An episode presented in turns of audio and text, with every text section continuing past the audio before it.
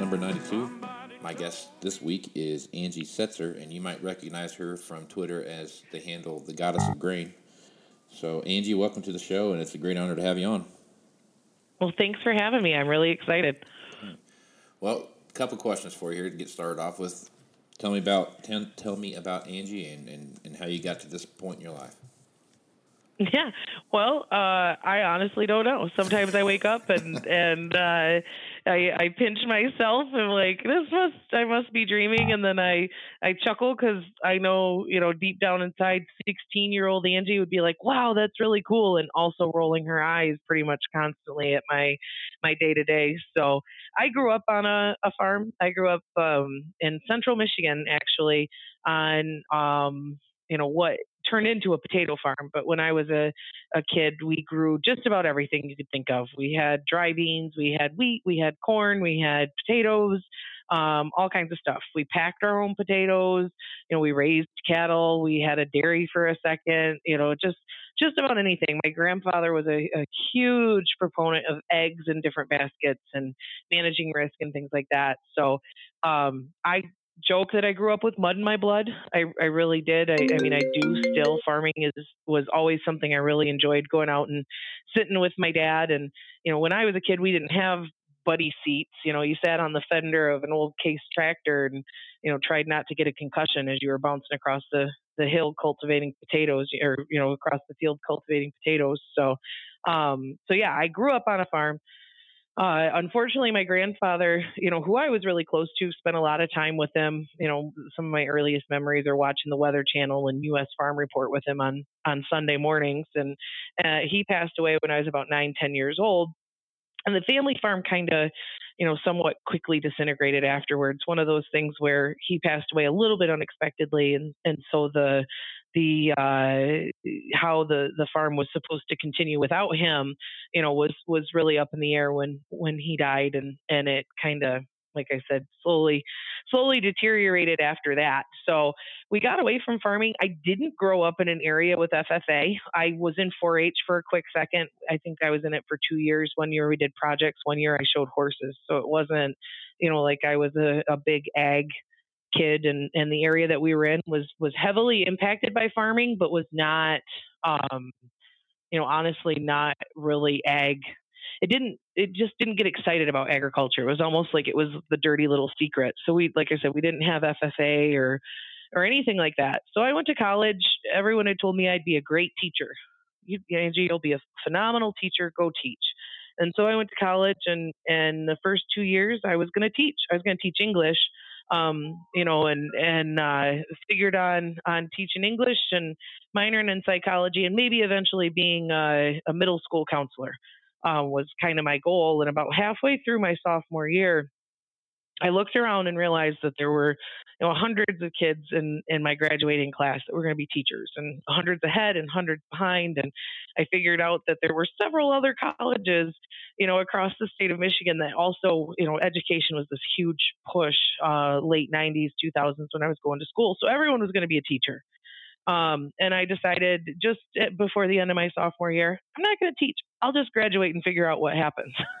and my kid familiar. comes to me and tells me that, I, am going to tell him he's crazy. You know, there's it, that's a difficult, especially with an English degree. You know, uh, it's not really one that you would call marketable um, by any means. So, so yeah, I ended up graduating, got into a sales position. Um, you know, and and uh, hated that part, but enjoyed the sale part, the closing of sales and and doing that, and uh, ended up applying to a job that said outside sales position, um, ag experience preferred. And uh, it ended up being for a cash brokerage firm, so buying from a farmer, selling to the end user corn and soybeans. Um, I joke the only reason they hired me was because I'd work for seven fifty an hour in health insurance, and uh, I guess the rest is quote unquote history. I'm using air quotes right now, history. So so yeah, that's that's what, how I started anyway. How I got here is a a, a bunch of uh, fun trials and errors and experiences, I guess you could say, and and uh, just a, a, a really interesting sort of career field, I guess, for me to to be in, and and here we are today. So you're still trading grain, and you're still out watching markets and all that stuff, and I enjoy your tweets, and they're very informative and funny at the same time, and you normally don't get that mix, so that's uh that's that's the fun part of Twitter. There's a lot of characters out there, and, and you're one of them. So yeah. Um, yeah, it's definitely a good adventure. Twitter was one of those where when someone tried to convince me to get on it, you know, when I first started, I was like, I don't have time for that. You know, like that's the dumbest thing you could think of. And now I I have a mild addiction, yeah. I guess you could say. So yeah. Twitter and Facebook and all those things. You know, I, I, you know I've had a Facebook account forever, and I rarely I, I use it to post my podcasts on, and you know, same with Twitter. Yeah. I, I go on there some yeah. days and I'm sitting, I'm, I'm like type something out or whatever, and I it's kind of like you know uh, when you're getting an interview on the TV and you don't know what to do with your hands. I don't I yes. don't know what to do with my hands on Twitter. I'm like trying to figure like what could possibly somebody want to know from me that that's worth their time. And that's that's kind of the cool thing about it is you can kind of throw stuff out there and people like it or they don't and it's it's uh, it's kind of a cool yeah. environment. That's that's what I enjoy about it. I actually had someone not long ago tell me that I I was great at um, making myself marketable or something of that nature and i'm like no no no no i'm not marketing anything. I'm just saying what i'm thinking. Like this what you see on twitter is is what you get and that's what i en- enjoy about it. Um, there are some things you know that i know i have to to back off on. You know occasionally you'll you'll get this idea where you're like well this is my hot take and you know you start typing and you're like oh this is to go way way wrong. And so it's just like, all right, I'm going to go ahead and I'll delete that one and slowly back away from the keyboard for, for a hot second. But, right. um, it's been, it's, it's been fun. I've met a lot of really awesome people. And, uh, you know, I honestly have to say that when it comes to some of the things that I experienced and some of the networking, you know, and, and some of that, I, I wouldn't have it if it weren't for Twitter. So I, I do have to give it a little bit of credit, but it's definitely, um, an interesting, you know, exercise, I guess you could say, and and what the world likes, or I, I don't know. It's interesting. It's just a weird thing, but it is Twitter. Yep, no, that's that's what makes it cool. So. Yeah. Well, there is all kinds of news right now going on in the ag the ag world, and, and probably the one that, that we talk about the most is is the tariff situation and, and what we see out there. So, what's your take on that, and and how do you see all that unfolding? Well, it's it's interesting. It's interesting. I feel like I keep using the word interesting. So let's you know let's let's have it be our our uh, a podcast drinking game. I guess the more times I use it, the more you can can take a drink of your water. Um, I I really I struggle with it because there's a lot of things that needed to be corrected. You know, plain and simple. A lot of of trade uh, agreements that have been made and and things that have changed since the initial beginning of those trade agreements. I mean, the one in particular that I look at when it comes to to China is the the intellectual property theft. The idea that if you want to open a business in China, if you want to start selling a product in China, if you want access to those billions of customers, um, you have to open a factory and you have to partner with someone who is from you know who is chinese and the chinese government will allow you or won't allow you to do so and, and you basically have to become an open book um, so if you have any sort of uh, proprietary information if you want to avoid a, a significant tariff of when it comes to selling that product into china you have to give up you know most of that information. You have to give it to them and uh, you know if, if there was such a thing as, as confidentiality or the fact that you could trust that they wouldn't take it and run with it later on you know it might be a little bit different. But you know the reality is right now a lot of of chinese business has is has made its money or, or has worked hard to to kind of uh, figure out ways to tap into what other people have already established. So they're very good at piggybacking on on an established business or on an established idea, taking it and and you know really kind of making it their own, you know, almost like a parasite to a certain extent. Like they attach to the host, they get all they need to from the host, and then once the host is is you know not uh, really working for them anymore, they can push. You know, they go and find something else or do something else. So that that's a, a struggle. Um, I agree with the Trump administration that you know having a um, a government you know, or an, an economy that is state run is, is not necessarily the, the right way to go about it. Now, having said that, I also find it ironic that our government is trying to say that, you know, we are entirely free market because, you know, obviously you could point out several several ways we aren't, you know, several ways that we have a, a, corporatist sort of economy or something of that nature that isn't necessarily as free market as we'd like to pretend it is. But there's a lot of issues. There's a lot of things that China has done over the years. Uh, you know, the uh, 2012 when the price of corn got expensive and um, supply became, you know, increasingly scarce. You know, when we rolled into 2013, suddenly there was there was a little bit more of available supply, and the prices that they had paid for maybe that midsummer cargo of corn in in 2013 was a little higher than what they wanted, and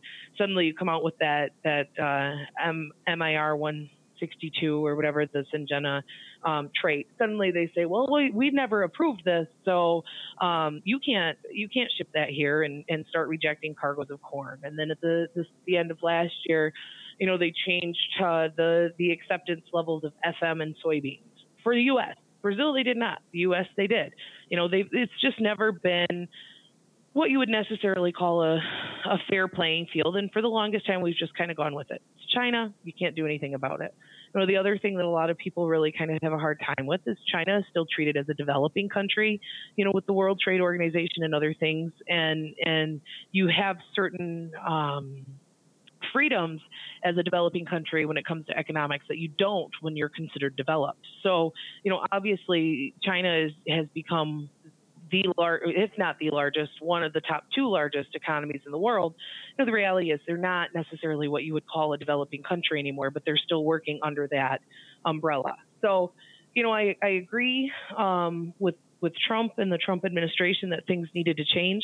I struggle um, with you know the way that that we go about it. Um, I feel like both countries are, are very good at hyperbole. I feel like very countries both countries are good at you know, well you stab me in the eye, I'm going to stab you in the other eye, and and I don't know how that works from a negotiation standpoint for one, so that's concerning.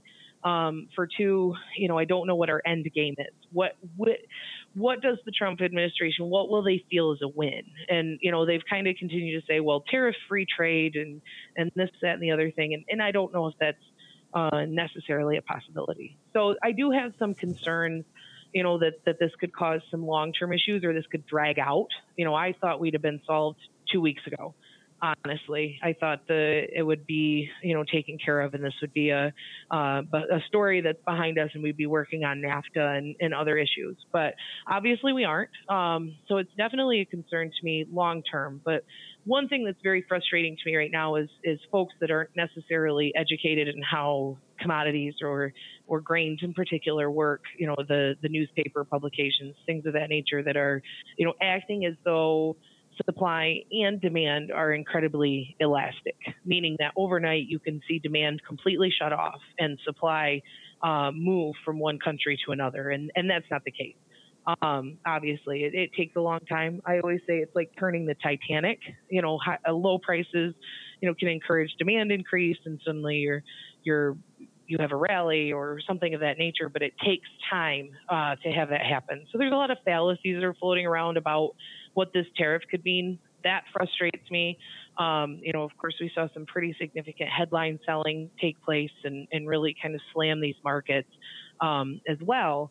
You know, as a result or an idea of the tariffs. So it's it's frustrating in so many ways, um, but in other ways, it's it's probably very necessary to to make some of these changes. So it's it's a really hard thing, you know, especially on Twitter, you know, to to explain in 140 or 280 characters, you know, because there are so many moving parts involved. It, that's exactly right what you said. I mean, there's, there's, people that talk about what's going on in, in the ag economy that don't understand what they're talking about, but they're painting a bad picture for you know, mm-hmm. whatever administration's in there or whatever, you know, whatever they think they can poke. And, and Trump's probably caught the most of the the brunt of the misinformation, I guess, if you want to, when it comes to to the ag side because of the the amount of people that, that voted for him and where they came from, what that looks like. I mean, they're all most of that are all from the the ag producing Yeah. states. You know, that's who that's who that's his base. So any chance they get to Yeah. poke something at that, they're going to do it. Yeah. Oh, yeah, yeah. And, I you know, and I, I said that before. Is, is uh, you know, we saw the the divisiveness of politics really start to kick in. You know, you can't even say with the Obama administration. It started with the 2000 election. You know, let's let's call a spade a spade. You know, uh, um, the idea that we were so so tight. You know, so divided. And and a lot of folks forgot about it, of course, because we were unified uh, among one another very quickly after 9/11. You know, for for good reason um, you know, we, we almost for, had forgotten about the hanging chads and, you know, all of this turmoil that had, had kind of circled around the, the political realm, you know, at the, the turn of the millennium there. But, um, you know, we, so we, we are, we're very strongly divided. And, and part of what, what gets me right now, or part of what I, I feel is, is that most of the folks that we work with and, and that we talk to on a day to day basis are very much in the middle. But Yeah. there are people who are on on very you know far sides of the spectrum and the hard part for me too is is that you know those who are on the each end of the spectrum tend to speak the loudest um you know and and so I, that's a struggle that i have. And then the other struggle that i have of course is is that um you know it's it's easy sometimes if you know what you're looking for or if you know what's actually taking place behind the scenes when it comes to to soybean exports. I mean they're the largest they've been in in 4 years even without china present and stuff like that. I mean there's a lot that's going on underneath the the radar um, that will not be put into the narrative because it doesn't fit you know what the media wants you know the media wants uh, it seems to to paint this picture that rural America, you know, was so stupid they didn't realize they were voting for their own demise, and they still blindly support uh, this president that you know obviously most of the media sources can't stand. But you know, you listen to mainstream media, you know, on both sides of the aisle, and and it goes back to it's it it it almost poisons your way of thinking, you know, to where it is us versus them, and and so I, I struggle, but it feels like it's really at a fever pitch right now. The idea that uh, um, some folks are, you know, I, I joked about it not long ago on Twitter that, you know, no matter what Trump does, whether it, it, it could be very good and people would still find a reason to state it's bad, and it could be very bad and they'd still find a reason to state it's good. And we really need to get away from that and just kind of be supportive to, to what's best for the country. Yeah, absolutely. All right, so I think it might have been a week or two ago. I read an article where you know NAFTA's up in the air now. Don't really know what we're going to do there. Um, Trump says basically, uh, we just can't work with Canada right now, but we're going to do a bilateral agreement with, with Mexico on when it comes to, to to that whole spectrum.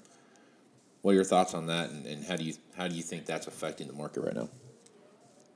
Well, I, I think it it will have, or it is having a, a little bit of an impact, just because Canada is such a, um, you know, it it is, they are, you know, such an important player in in our, you know, agricultural economy. I I li- you know I trade in Michigan, so obviously to me Ontario is just another state. We go back and forth um, continuously. I, we arbitrage a lot of grain back and forth with each other and things like that. So I want us to, to get along with Canada and I want it to work. But I, I will say that, you know, Trump throughout the, the uh, election process made it very, very clear that um, he wants bilateral trade agreements. I mean, he wants it to be him and, and Mexico, him and Canada, him and Japan, him and China, him and the EU. You know what I mean? He he wants it to be direct. And, and you know, to be completely honest, I, I think in a lot of ways it probably makes sense. The concerns that Mexico has are probably very different than the concerns that Canada has. Um, it's probably very difficult. I can't imagine trying to negotiate with three people sitting at the table. Um, so I, I think it makes sense. I would, I, I'm not against it. You know, obviously, I don't know the details of- in the inner workings. I want to see us uh, also work with with China or with Canada, excuse me, very closely. Um, but if we were to get something put together with Mexico as the first step, you know, I, I wouldn't complain. I guess you could say. I mean, it's it's Right. one of those things that, um, you know, if, if we can make it work, then then let's make it work. Um, and if it makes it easier for everyone, then great. You know, um, I did see something the other day that was interesting where, you know, Mexico and Canada were talking about just cutting us out and working together. And I'm like, that's, you know, basically like having a bread sandwich. You know what I mean? like, okay, we're going to take the meat out of the sandwich and just eat this white bread to, you know, to prove a point, you know, and it's like, that's not, you, you kind of have to have the, the middle portion to, to really make that work. But, you know, there's there's a lot of, of talk, and and that's really the hardest part about all of this stuff is is there's just you know so many different headlines that are put out uh, on a day to day basis that that change. You know, I I write a newsletter or try to write a newsletter um, once a week, and and uh, that's almost impossible anymore. Just to take snippets of what's taken place because for each snippet, you could also put in five different, you know, minor snippets that were involved in that one, you know, and, and say, well, this was said, but then these things were said. And so it's just, it's a, a really interesting thing. But I would welcome an agreement with Mexico. They're a huge buyer, um, you know, of, of our, our grains and our meats and uh, you know I would love to to see us get something established there if if that means that we're able to then move on and, and focus on Canada and get something established there as well. So um, it's definitely one of those things that Trump was very clear about in the election, and and obviously you know at this point he's he's trying to follow through, right or wrong. Yeah. Well, everyone's on the uh, let's tariff the, the crap out of, out of soybeans kick right now. You know, the EU just announced that they're going to start doing some some retaliatory stuff with soybeans and what have you. But the one thing about the U.S. soybeans, and I want your opinion on this, is that we, we have the, the largest, biggest, most quality supply of, of soybeans in the world. And there is a ton mm-hmm. of pressure right now in soybean and corn producing parts of the world where they're worried about you know drought and everything else that's in the mix. So, I mean, I, sometimes I think that they can go through and and tariff themselves into just them paying more for this for the stuff that they need. They're they're going to buy anyway. What's your thoughts on that? Yeah. Yeah, I mean, I, I think when it comes down to it, it's like I said before, uh, you know, this idea that demand um, and supply are, are incredibly elastic. So there's this idea that because China is not going to come out and, and, necessarily trip all over themselves to purchase U.S. soybeans at this point in time, you know, obviously demand's going to completely dry up. Well, that's that's not the case. Um, you know, we've seen it with our our export sale uh, weekly reports. New crop sales are are you know beyond expectations, well above expectations just about every week. They even old crop were above expectations uh, yesterday in the announcement. You know, demand is there. So basically, you didn't remove the buckets. I always tell my farmers that you know demand is is like having X amount of buckets you have to fill. And just because one bucket in particular is like, nope, don't want those, don't want yours, you know, doesn't mean that the other buckets aren't still there waiting to be filled. So Brazil had been a supplier to several other countries across the, the world. If the U.S. was supplying China, then, you know, if Brazil had cheaper beans available, then they would supply those other countries. Well, the result of the, the tariffs and the, the trade war has been, you know, a, a significant increase in Brazil bean prices. Uh, basis levels at ports down there are, are record high. And, and so, that's made our beans cheaper to other countries that don't have the, the 25% tariff, and they've come in and, and been buying, especially with a $2 drop in futures price. I mean, it's, it's been a, a blue light special for them. Um, they're going to continue. I mean, the one thing that no one really talks about is the fact that, you know, global population growth and global wealth growth is not dissipating. You know, whether you want to believe it is or not, it's, it's not going anywhere. The demand for soybeans is expected to increase, you know, exponentially over the next 10 years. And with or without trade wars, that's going to happen because you have to feed people. Um, people want you know, once they get a taste for, for protein sources like hogs and, and, you know, beef and, and chicken and things like that, they, they, they want that. They're not going to go backwards. Um, and so that's going to require, you know, significant feedings of soybean meal and, and things of that nature. So, you know, from an overall standpoint, in my opinion, demand is, is not necessarily going to go anywhere. Now, the million dollar question is how does supply shift to make up for, you know, this market structure change, if there is one? Um, and we talked about it a little bit this morning, and and really it just depends on how long this drags out. Um, you know, if, if we're still dealing with this tri- Chinese spat, you know, a year or two from now, then it's it's a different world. Um, but I, I do feel as though the administration it is it will be in their best interest to have it solved, you know, prior to the election. Um, I think that's really what they're pushing for. I think the Chinese are probably really pushing to not have it solved by the election because then they think that they have a leg up on us or something of that nature. But, you know, truly, if it's, you'll see a, a slight increase in, in bean acres in Brazil this fall, you know, because of pricing, uh, uh you know, the price push and things like that. That'll be a, a, a cut to corn corn acres down there, which means that our corn demand will will continue to increase and we'll be the only uh, supplier globally of corn in the world until next June. I mean, so for every bad there is in soybeans, there's a good, and the the sooner we're able to kind of remedy this trade issue, the better. Um, you know, because long term implications really do exist. But when it comes to the short term, the idea that suddenly you know our demand is going to shut off and supply is going to to transition into other countries you know other countries are going to hold supply is really a fallacy and it's produced by you know journalists who have no concept of you know how long it takes to actually uh, get ground ready to grow soybeans and actually be able to yield. Um, you know, you you can't just go out and, and throw soybeans into the ground and, and have a 50 bushels the acre yield. You know, anyone that's that's farmed knows that. And so there's a lot of things that are going on that will take a while to play out. And the sooner we solve the trade issue, the less likely we are to see long-term implications. But it is something that we'll we'll have to watch. So one thing I've been looking at here, and, and with me being in, in the farm equipment business, is I'm starting to notice a kind of what I what I would think is the beginnings of a paradigm shift in in the ag business, whether it's the machinery business or just ag business as a whole. And the reason I say that is, you know, two generations ago there wasn't a lot of of things that changed from generation to generation. Mm-hmm. That was uh, you know that that made a dramatic difference in how they do business. Um, but yeah. this generation coming in, technology is just ramping through, you know, going through the roof. And some of these kids are that are coming in back to the farm. They spent their entire life on the internet, buying and buying mm-hmm. stuff and everywhere yeah. else. So what I see happening is, and, and the way they look at business now is way different than their their dad or grandpa ever looked at it, um, just yeah. because of the tools they have. Do you see? Are you seeing the same thing, and, and how is that affecting yeah. how you do your business? Yeah, no, it, it definitely is. I, I, I talk about it quite often. I've I've had to speak for two different groups here that are in the equipment um, retailer side, and and uh, you know both times we've we've had the conversation about getting started. Um, you know, hey Angie, are you interested in speaking for us?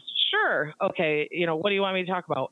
Well, I want you to not make it depressing, you know, because you're in the business, right? That, you know, with, with farmers seeing a, a decrease in revenue, it, it, it, makes it much, much harder um, to be involved in. But the one thing that I'll say is that technology, um, ROI when it when it comes to, to technology, farmers nowadays, especially the younger ones, like you said, that have been on the internet and stuff like that, they understand um, the extent to which they're able to to improve their farming capabilities when it comes to technology.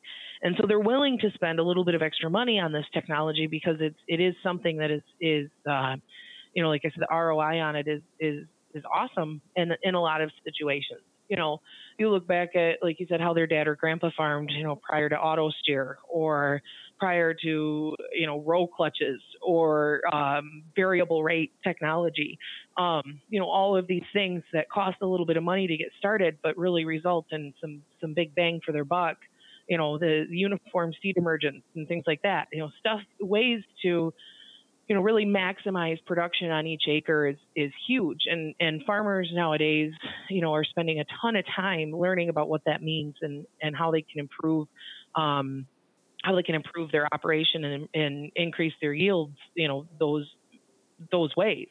Um, so yeah, I'm I'm definitely seeing it on my side. I mean, we're we've seen yield increases that are are huge, you know, over the last year, few years, and and a lot of folks can credit seed technology, and of course that has a role, but just the general understanding of of ways to make things better, and then the desire to challenge. I mean, look at some of the things that you see on on Twitter right now with people making moves and testing different things and guys that are planting soybeans in controlled environments on their farm just to see you know the different things that impact uh, soybean yield potential and stuff like that. And you know farmers are really taking the ball and running with it when it comes to to their own sets of research on their their own you know sets of dirt. And so yeah i'm i'm definitely seeing that desire to increase the the technological aspects of farming and and it's i i definitely think it's it's for the better yeah.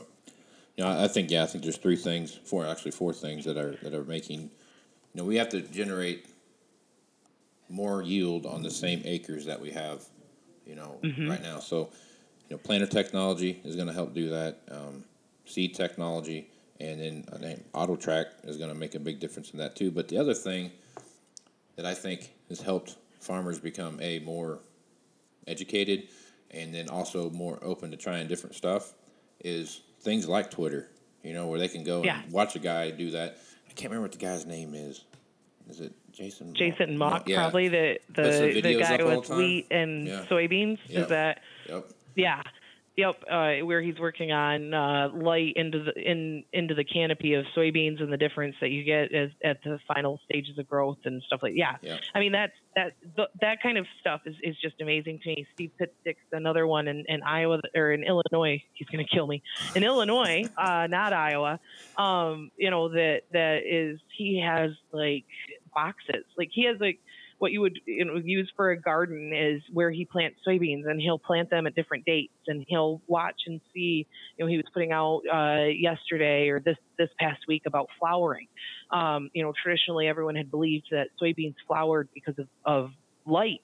Well, this year the the increase in heat, you know, had kind of pushed that in some areas where you're setting pods where you shouldn't necessarily be setting pods, you know, based on the the length or the variety of bean and and where we are on the calendar. And and so he's done some really interesting you know research on you know, what does it take for a bean um, to get ready to to uh, put a pot on or flower or something of that nature. And and uh, you know I'm not an agronomist. I'm not even I can't even grow sweet corn in a garden. You know what I mean? But um, I try. I can't. I'm horrible at it.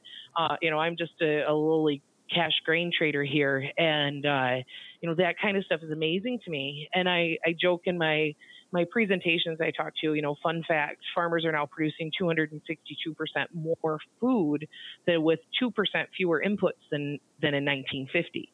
That is huge. Yeah. But I'm going to tell you what, Debbie on Facebook wants you producing a thousand more food with 50 percent fewer inputs. You know what I mean? As we progress more and we, we urbanize more and, and more people are involved in the decisions that we make, whether we want them to be or not, that's going to happen. You know what I mean? People are on the outside are going to be more involved in, in what it takes to to be able to farm in a lot of areas, especially those areas that are, are close to urban centers. Um, you know, we're going to have to continue to to really kind of improve that and you know in my uneducated on an, an agronomic standpoint but uh, in my opinion a lot of that is, is going to be done through technology, you know, that variable rate and, and things of that nature, you know, as we move ahead. And, and it, it's an exciting time. I mean, it, it almost reminds me of, uh, you know, seeing the, the move in, in music. You know what I mean? Like I'm 36 years old, and and when I was born, it was records, and then it was tapes, and then it was CDs, and now it's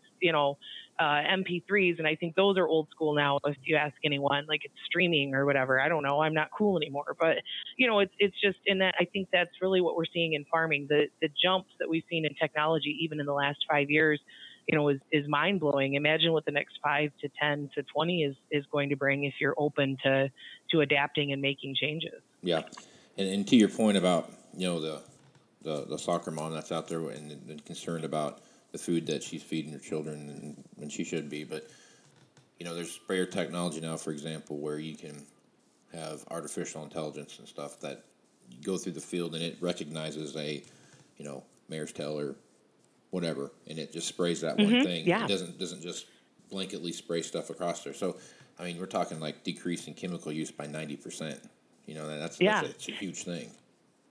Look at what that means, you know, not only for the usage of chemicals when it comes to all the other factors that are are you know involved in that, but what it means for the usage of chemicals when it comes to uh, an input cost factor.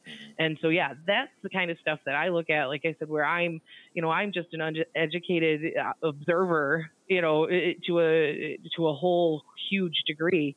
Um, and I see that that that spot technology, you know, and, and right now I, my the farmer that farms around here that grows soybeans, he does spot technology, the same thing, except for it's a four wheeler and a backpack sprayer, you know. So um, it, it's he's maybe he's ahead of his time while being exceptionally behind on his time.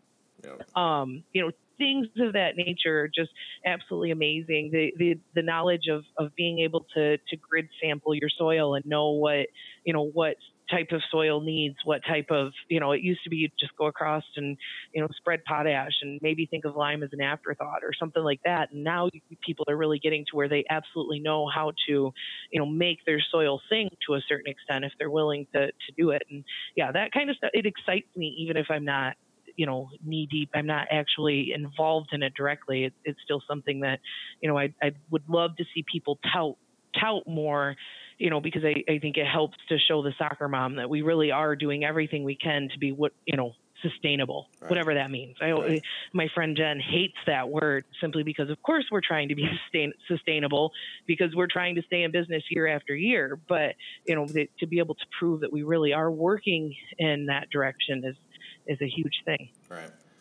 Yeah, it, it's it's amazing, like you said, with technology and with the you know grid sampling and stuff like that. I mean, we write fertilizer prescriptions, seeding prescriptions, and, and since we're such a heavily irrigated area, we can also write water prescriptions and, and base uh, Yeah. rate watering on all that stuff too. So you are maximizing if you if you buy into the technology and actually listen to what people are telling you, you're, you're buying you're you're maximizing your fields.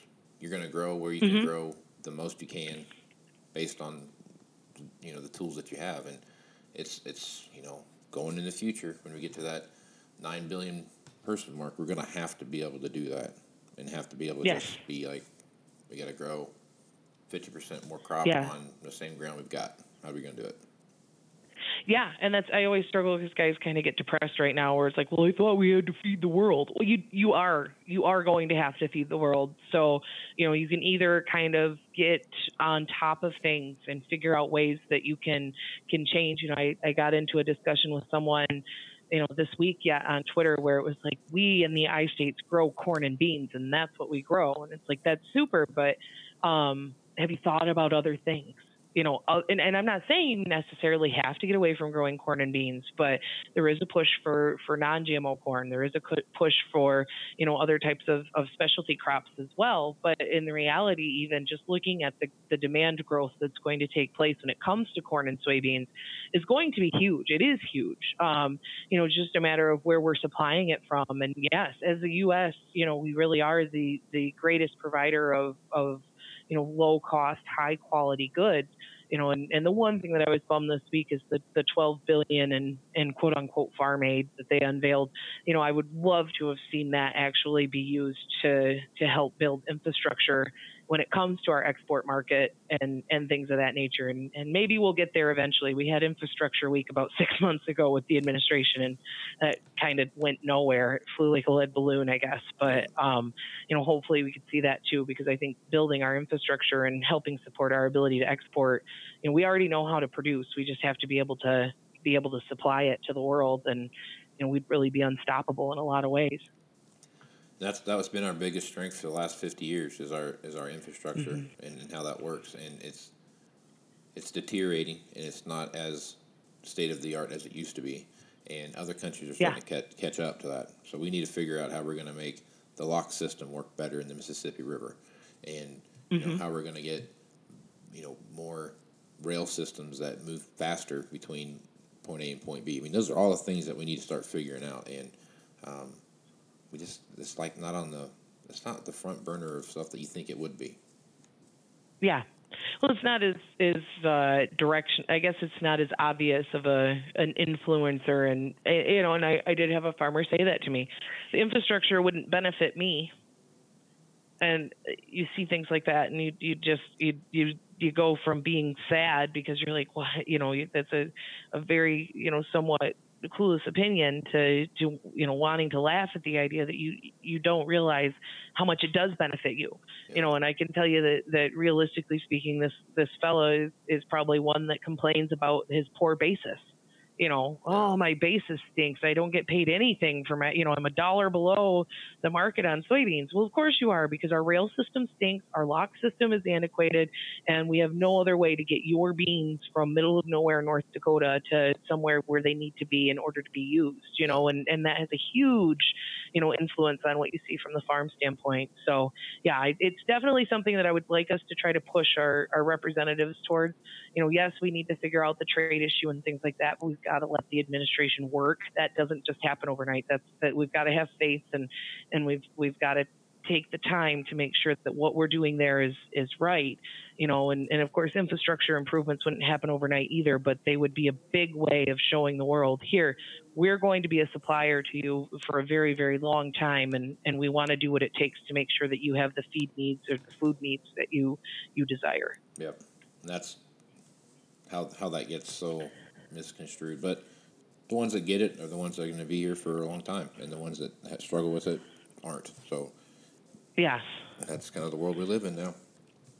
Yep, exactly, and that's and and I don't want to see anyone.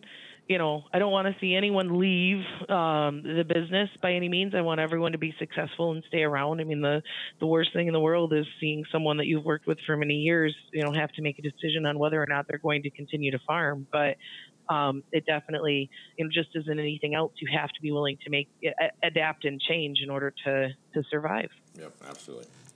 Easier understanding what's going on and, and trying to see how you can get better, or you're, or you're getting worse, and then you go out of business. It's just that's just the life cycle of a business. Yes, exactly. Okay. Well, Angie, I think we covered for this one, and I really appreciate you being on my podcast.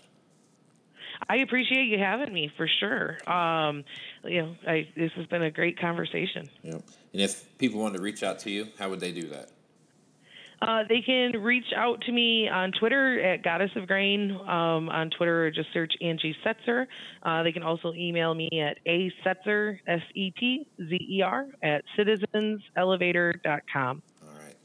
And remember, if you want to continue any of these conversations with me, you can hit me up on Facebook, Twitter, or Instagram at Moving Iron LLC. And you can also send me an email at Moving Iron Podcast at Moving Iron Podcast. Make sure you check out my YouTube channel where you can find After the Bell with Chip Nellinger and uh, Tax Moves with Glen Birnbaum. Uh, make sure you visit my website, Moving Iron LLC. You can find past and present uh, blogs that are out there and also past and present episodes of the Moving Iron Podcast. If you'd like to support the podcast, please leave a review and subscribe at your favorite podcasting platform. And you can find this podcast on iTunes, Google Play, Stitcher Radio, TuneIn Radio, and SoundCloud. So until next time, let's go move some iron. This is Casey Seymour. Out. Moving iron in the 21st century. Hardworking people working hard for you and me. Moving iron time and time again. Through the years, you'll find us here.